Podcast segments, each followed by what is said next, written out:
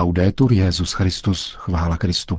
Posloucháte české vysílání Vatikánského rozhlasu v neděli prvního února.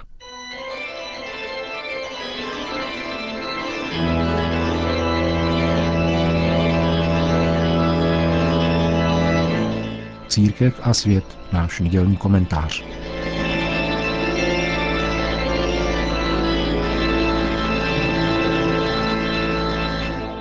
V obsáhlém rozhovoru pro argentinský deník La Nación z desátého prosince loňského roku papež mimo jiné řekl, že na synodě se nemluvilo o homosexuálním manželství, to nám nepřišlo na mysl, ale jen o tom, jak má rodina přistupovat ke svému homosexuálnímu potomkovi.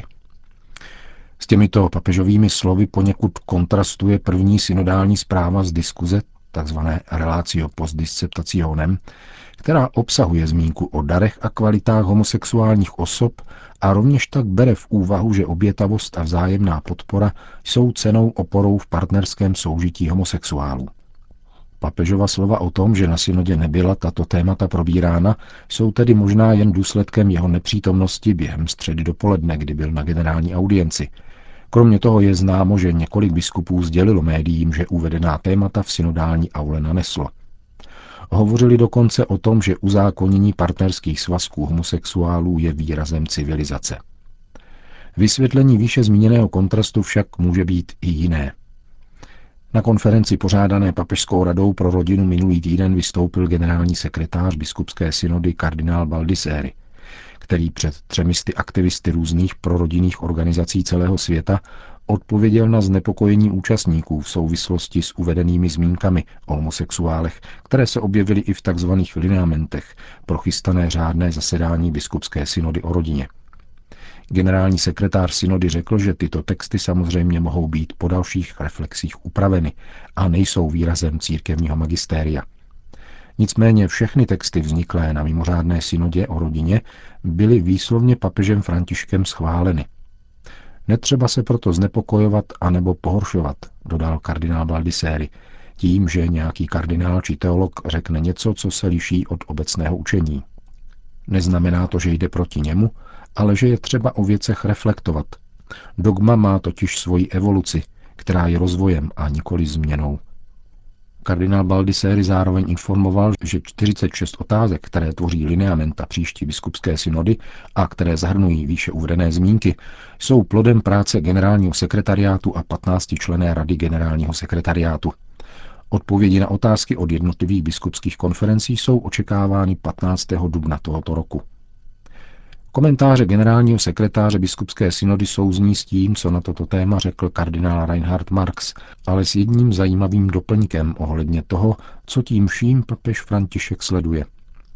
Mnichovský arcibiskup a předseda devítičlenné rady kardinálů připravujících spolu s papežem reformu římské kurie řekl, že papež František chtěl nechat otevřené dveře oběma zmíněným argumentům, které byly až dosud nemyslitelné. Neobdrželi sice dvoutřetinovou většinu, nicméně více jak polovina biskupů byla pro. Ptal jsem se na to výslovně papeže, řekl kardinál Marx, a on mi odpověděl, že chtěl, aby byly publikovány všechny body spolu s výsledky hlasování. Chtěl, aby všichni v církvi viděli, k čemu jsme došli. To, co tedy papež řekl v rozhovoru pro argentinský deník La Nación, je spíše než nějaké nedopatření určitý signál k tomu, čeho se biskupská synoda o rodině netýká. Ostatně papežské magistérium v této věci je zcela jednoznačné. V souvislosti s mezináboženským dialogem je možné také dodat, že chybné pojetí svobody se netýká jenom karikaturu zesměšňujících náboženskou víru, ale také svévolné interpretace a odpadu od víry. Zmíněné excesy, které se tu a tam v církvi objevují a na synodě se jim dostalo sluchu, jsou mimochodem tou nejlepší pozvánkou pro islamistické fanatiky, kteří ospravedlňování protiprirozeného soužití osob téhož pohlaví považují za znamení totálního úpadku. Snad by tedy bylo vhodné zamyslet se i nad širším aspektem toho, co muslimové západní civilizaci vyčítají. Není to zdaleka jen svoboda mělkých slov a přihlouplých obrázků západních médií, ale především vnitřní nekonzistence obyvatel bývalé křesťanské civilizace, z níž zůstává jen hrdost utržená z řetězu.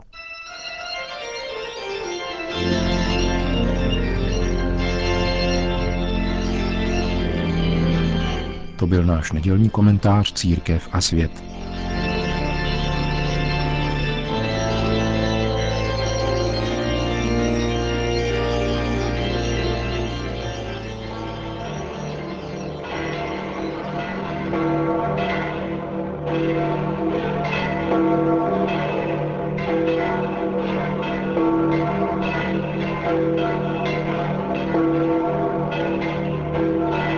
Na svatopetrském náměstí se sešlo přibližně třicet tisíc lidí, aby si vyslechli pravidelnou polední promluvu Petrova nástupce před mariánskou modlitbou Anděl Páně.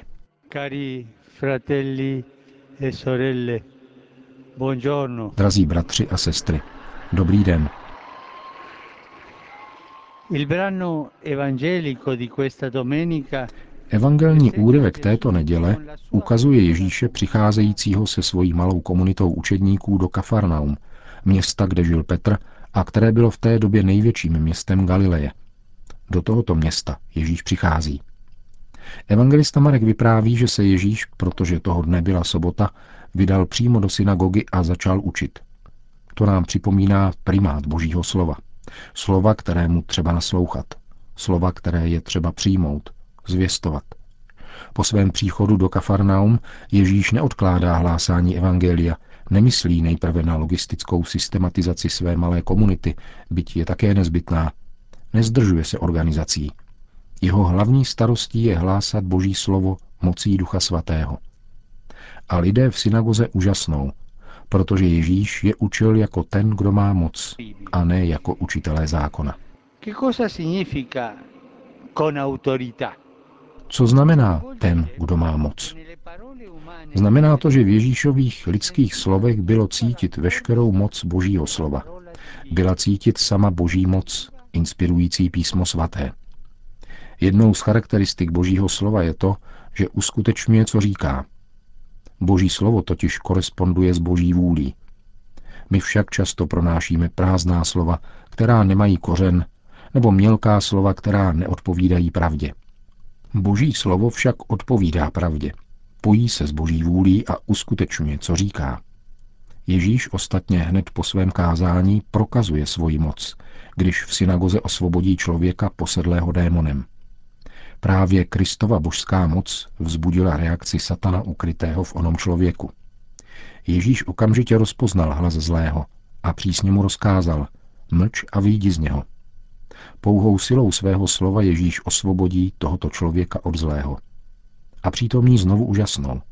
I nečistým duchům poroučí a poslouchají ho.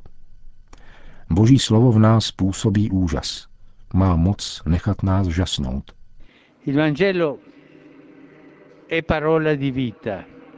Evangelium je slovem života. Neutiskuje lidi. Naopak, osvobozuje ty, kdo jsou otroky mnoha zlých duchů tohoto světa. Ducha samolibosti, přilnutí k penězům, pýchy, smyslnosti. Evangelium mění srdce, mění život. Proměňuje náklonosti ke zlu na dobré úmysly. Evangelium je schopné měnit lidi. Proto je posláním křesťanů šířit všude výkupnou moc. Stát se misionáři a hlasateli Božího slova. Naznačuje nám to i závěr dnešního úryvku, vyzývajícího k misijní otevřenosti. Říká: a pověst o něm se hned roznesla všude po celém galilejském kraji. Nové učení, hlásané Ježíšovou mocí, nese církev do světa spolu s účinnými znameními jeho přítomnosti. Mocné učení a osvobozující působení Božího Syna se stává slovem spásy a skutkem lásky misionářské církve. Pamatujte, že evangelium má moc změnit život. Nezapomeňte na to. Je dobrou zvěstí, která nás proměňuje jedině, když se od ní necháme proměnit. Proto vás žádám, abyste měli neustálý denní kontakt s evangeliem, denně četli kousek a meditovali o něm, nosili jej sebou v kapse, v tašce. Tedy denně se živit z tohoto nevyčerpatelného pramene spásy. Nezapomínejte, čtěte denně úryvek evangelia. Je to moc, která nás mění, přetváří, proměňuje život a mění srdce. Prosme o mateřskou přímluvu Panny Marie, té, která přijala slovo a přivedla jej na svět všem lidem. Ona kéž nás učí usilovně naslouchat Ježíšovu evangeliu a mocně jej hlásat. Po hlavní promluvě papež František oznámil připravovanou zahraniční apoštolskou cestu. Cari fratelli e sorelle. Drazí bratři a sestry. Rád bych vám oznámil, že se v sobotu šestého června tohoto roku dálí Bůh vydám do Sarajeva, hlavního města Bosny a Hercegoviny.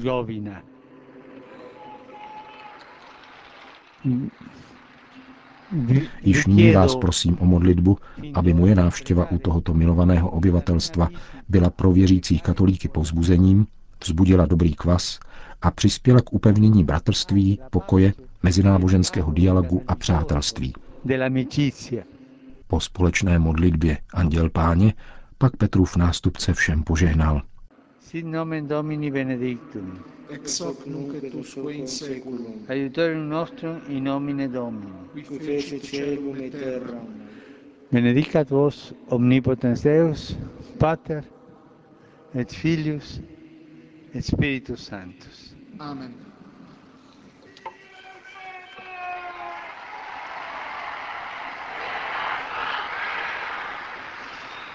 A tím končíme české vysílání Vatikánského rozhlasu. Chvála Kristu, laudetur Jesus Christus.